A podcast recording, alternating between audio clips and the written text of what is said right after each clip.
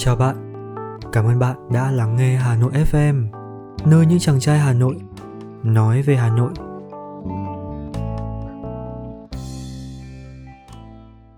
Hà Nội có phải là đất trong sông?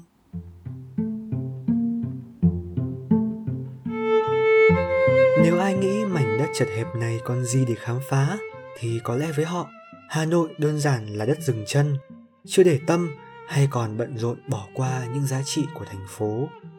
Hai tiếng Hà Nội, mình nói với nhau nhiều khi là tính từ, gắn với sự hãnh diện, tự hào xem là chuẩn mực. Nhưng cất lên tiếng gọi địa danh rất cần một sự thấu hiểu sâu sắc. Tình yêu với Hà Nội cũng được thể hiện qua việc chúng ta nhắc tới tên thành phố và hiểu về nó như thế nào.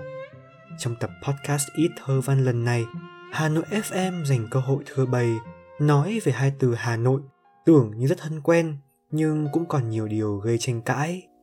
Dù có đi bốn phương trời, lòng vẫn nhớ về Hà Nội, Hà Nội của ta, thủ đô yêu dấu, một thời đàn bà.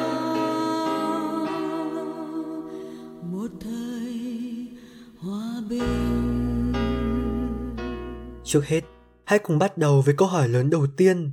Lịch sử gọi tên Hà Nội từ bao giờ?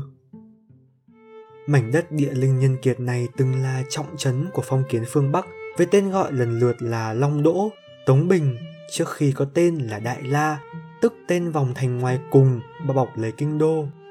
Theo kiến trúc xưa, kinh đô thường có tam trùng thành quách, trong cùng là Tử Cấm Thành, nơi vua và hoàng tộc ở, giữa là Kinh Thành và ngoài cùng là Đại La Thành. Năm một nghìn tám trăm sáu mươi sáu, Cao Biền bồi đắp thêm Đại La Thành rộng hơn và vững chãi hơn. Từ đó, thành này được gọi là thành Đại La. Dấu vết còn sót lại của thành Đại La khi xưa nay là con đường Đê La Thành mà trong nhạc phẩm Nhớ về Hà Nội, Hoàng Hiệp có viết một câu mà tưởng như mô tả cả chiều dài hơn một ngàn năm lịch sử phát triển thành phố.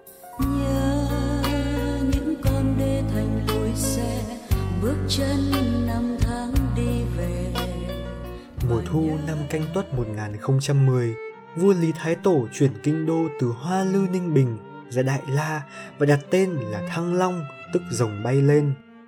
Kể từ đây, Thăng Long liền được chọn là kinh đô của Đại Việt dưới triều Lý Trần suốt gần bốn thế kỷ, kéo dài đến năm một nghìn ba trăm chín mươi bảy. Cuối thế kỷ mười bốn, nhà Trần suy sụp, Hồ Quý Ly soán ngôi, kinh đô Thăng Long bị hạ xuống là thành Đông Đô để phân biệt với kinh đô Tây Đô của nhà Hồ ở Thanh Hóa. Khác với tên gọi Thăng Long, tên này chỉ tồn tại vỏn vẹn trong mười năm, từ năm một nghìn ba trăm chín mươi bảy đến năm một nghìn bốn trăm lẻ bảy. Năm một nghìn bốn trăm lẻ tám, sau khi chiếm thành Đông Đô từ tay nhà Hồ, vua Minh Thành Tổ tại Trung Quốc liền đổi tên thành Đông Quan, tức đất này bị giáng xuống hai cấp, giờ chỉ còn là cửa phía đông của nhà Minh mà thôi. Đây là lần duy nhất trong lịch sử mảnh đất chịu tên do thế lực xâm lược đặt trong suốt mười chín năm, từ một nghìn bốn trăm lẻ tám đến một nghìn bốn trăm hai mươi bảy. Trong suốt mười chín năm vùi xéo nước Nam, quân Minh đã nướng dân đen trên ngọn lửa hung tàn, vùi con đỏ xuống dưới hầm tai vạ. Độc ác thay Trúc Nam Sơn không ghi hết tội, dơ bẩn thay nước Đông Hải không rửa sạch mùi. Lẽ nào chứ đất dung tha, ai bảo thần nhân chịu được? Thần nhân không chịu được nên rùa vàng mới cho Lê Lợi mượn bảo kiếm Thuận Thiên, đánh tan quân Minh, xưng ngôi hoàng đế, mở ra thời kỳ Thái Bình thịnh trị thời hậu Lê.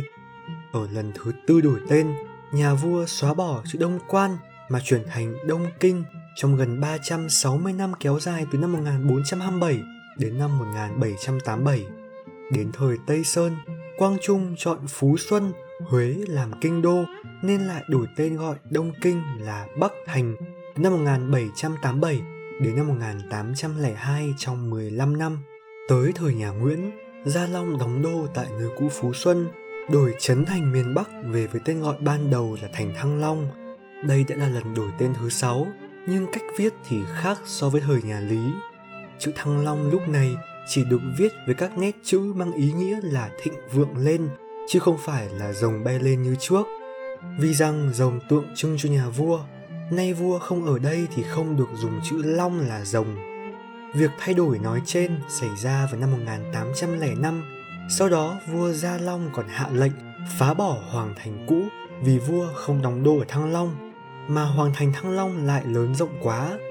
Phải cho đến lần thứ bảy, ở vào năm Minh Mạng mười hai, năm một nghìn tám trăm ba mươi mốt, bộ máy hành chính nhà Nguyễn cải tổ mạnh mẽ. Hai chữ Hà Nội chính thức xuất hiện, được gọi đến là một trong mười tám tỉnh phía Bắc.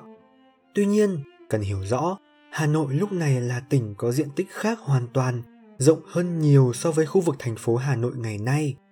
Tỉnh Hà Nội gồm bốn phủ mười lăm huyện, gồm phủ Hoài Đức, phủ Ứng Hòa, phủ Lý Nhân và phủ Thường Tín. Như vậy, sau bảy lần đổi tên, hai chữ Hà Nội được lịch sử gọi với tư cách tỉnh lỵ.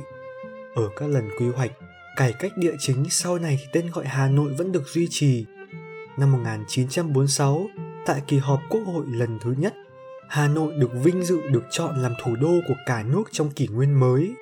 Năm một nghìn chín trăm bảy mươi sáu, tại kỳ họp đầu tiên của Quốc hội khóa bốn, Hà Nội vinh dự được chọn làm thủ đô nước Cộng hòa xã hội chủ nghĩa Việt Nam cho đến ngày nay. Tiếp sau đó, Hà Nội được UNESCO vinh danh là thành phố vì hòa bình vào năm một nghìn chín trăm chín mươi chín. Năm hai nghìn không trăm mười, đại lễ kỷ niệm một nghìn năm Thăng Long Hà Nội được tổ chức. Như vậy, với tuổi đời hơn một nghìn năm có lẻ, Hà Nội được xếp vào nhóm các thủ đô lâu đời trên thế giới và là cổ xưa nhất tại khu vực Đông Nam Á.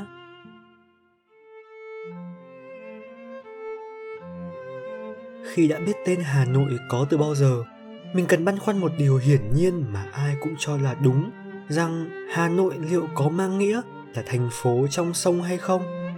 Hiểu theo lối chiết tự từ thì Hà là sông, Nội là trong, nên Hà Nội nghĩa là đất trong sông. Kiến thức này được người Hà Nội giới thiệu với bạn bè phương xa như sự thật thú vị. Trong sách báo truyền thông cũng nhắc đến. Hiểu như vậy có phần miễn cưỡng. Đã đến lúc đặt ra nghi vấn Hà Nội có phải là đất trong sông hay không? Từ đấy, một cách hiểu khác được tiếp cận. Tìm kiếm các tư liệu tham chiếu chứng minh cho nhận định hai từ Hà Nội chỉ là một cái tên được vay mượn, chứ không mang nghĩa là đất trong sông. Ở cuốn sách Hà Nội nghìn xưa, hai tác giả là giáo sư sử học Trần Quốc Vượng và nhân viên kỳ cựu của Viện Bảo tàng Hà Nội Vũ Tuấn Sán viết, Thăng Long là một cái tên độc đáo và sáng tạo vì không lấy chữ có sẵn trong sách và khối địa danh có sẵn ở phương Bắc, tức Trung Hoa như người ta vẫn làm trước đó và sau này, như trường hợp cái tên Hà Nội. Tức cả hai ông đều cho rằng Hà Nội là cái tên đã có sẵn và được vay mượn để sử dụng lại. Đúng thật như thế, trong cuốn Trung văn Đại Từ điển tập mười chín phát hành tại Đài Bắc năm một nghìn chín trăm sáu mươi bảy cho biết, Hà Nội là tên một quận được đặt từ đời Hán nằm phía bắc sông Hoàng Hà, Trung Quốc. Ở từ điển Từ Hải có chú thích như sau. Đất tỉnh Hà Nam hiện nay từ Hoàng Hà trở về Bắc, xưa thường gọi là Hà Nội. Còn từ Hoàng Hà trở xuống Nam thì gọi là Hà Ngoại. Từ Hoàng Hà trở về Bắc nói chung thì thời xưa là địa bàn của tộc Hán, mà cái nôi là Trung Nguyên. Vậy từ Hoàng Hà về phía Bắc là thuộc triều Hán, là nhà, là bên trong, là Hà Nội. Còn bên kia Hoàng Hà là Nam Man, là chúng nó, là bên ngoài, là Hà Ngoại. Lại theo sách Mạnh Tử tại Thiên Lương Huệ Vương cũng có ghi về địa danh này. Hà Nội hung, tắc di kỳ dân ư Hà Đông, di kỳ túc ư Hà Nội.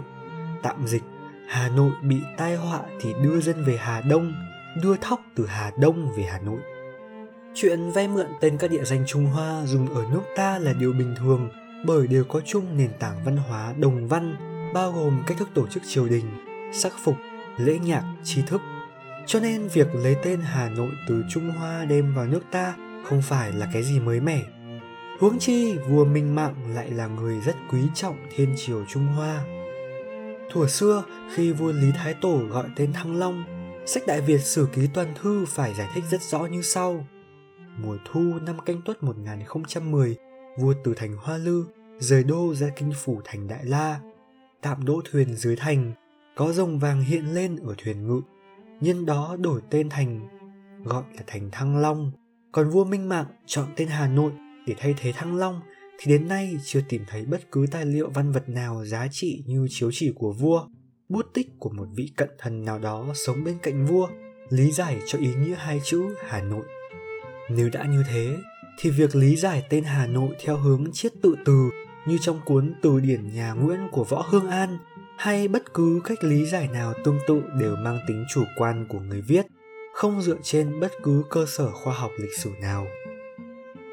Đi sâu hơn về mặt ngữ nghĩa để củng cố quan điểm, thì Hà Nội là một cái tên, không thể tách rời hai chữ vì đây không phải là trường hợp ghép chữ giống như Đại Nội hay Thành Nội, Quốc Nội. Theo cách dụng ngữ thông thường, ta nói trong nhà, trong vườn, trong thành, trong lồng, chứ chưa bao giờ nghe nói trong sông bởi nó rất tối nghĩa. Khi nghe Đại Nội, Thành Nội hay Quốc Nội, ta hình dung ngay ở bên trong một khuôn viên nào đó. Còn nếu Hà Nội mà hiểu là trong sông thì có vẻ là một sự vụng về, cầu thả trong ngôn ngữ. Nói đến sông thì thường chỉ nhắc đến hữu ngạn hay tả ngạn, hoặc bên này sông, bên kia sông mà thôi.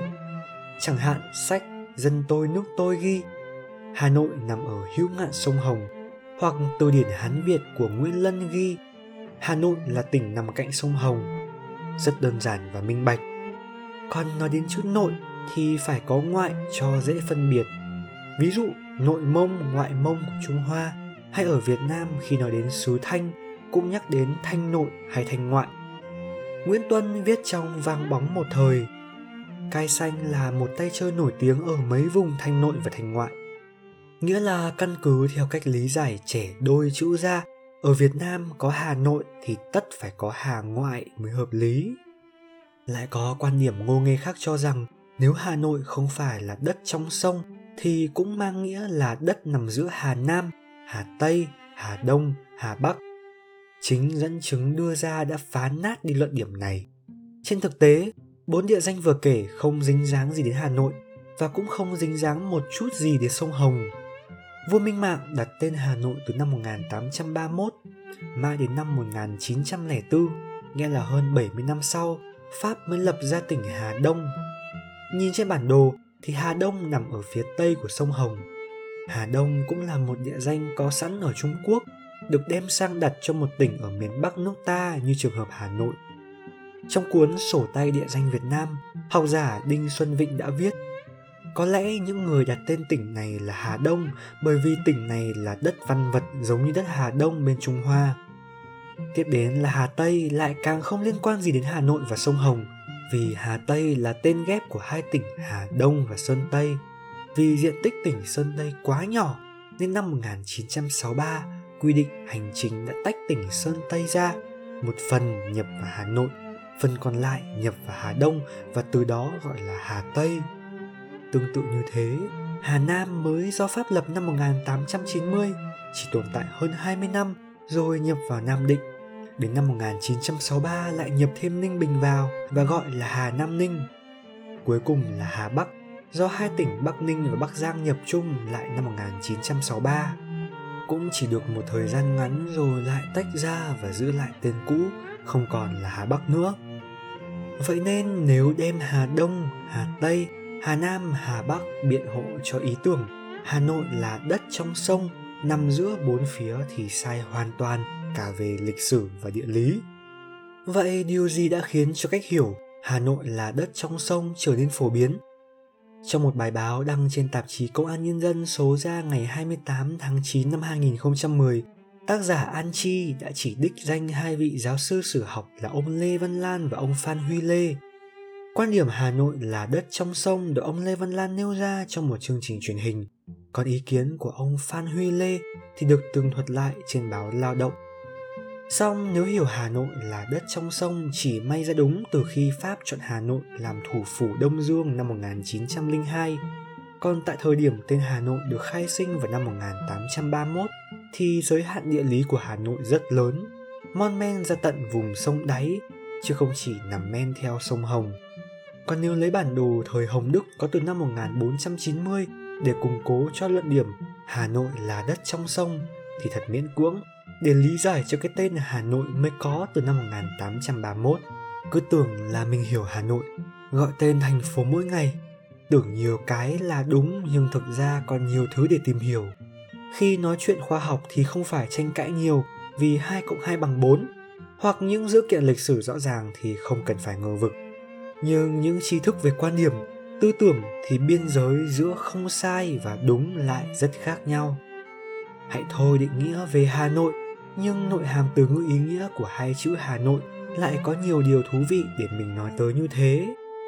Hà Nội ép em rất mong nhận được ý kiến, chia sẻ hoặc các thông tin khác của các bạn thính giả gửi về để được hiểu biết hơn. Cảm ơn bạn đã lắng nghe tập podcast lần này của Hà Nội ép em và hẹn gặp lại mọi người trong những tập podcast lần sau. Xin chào!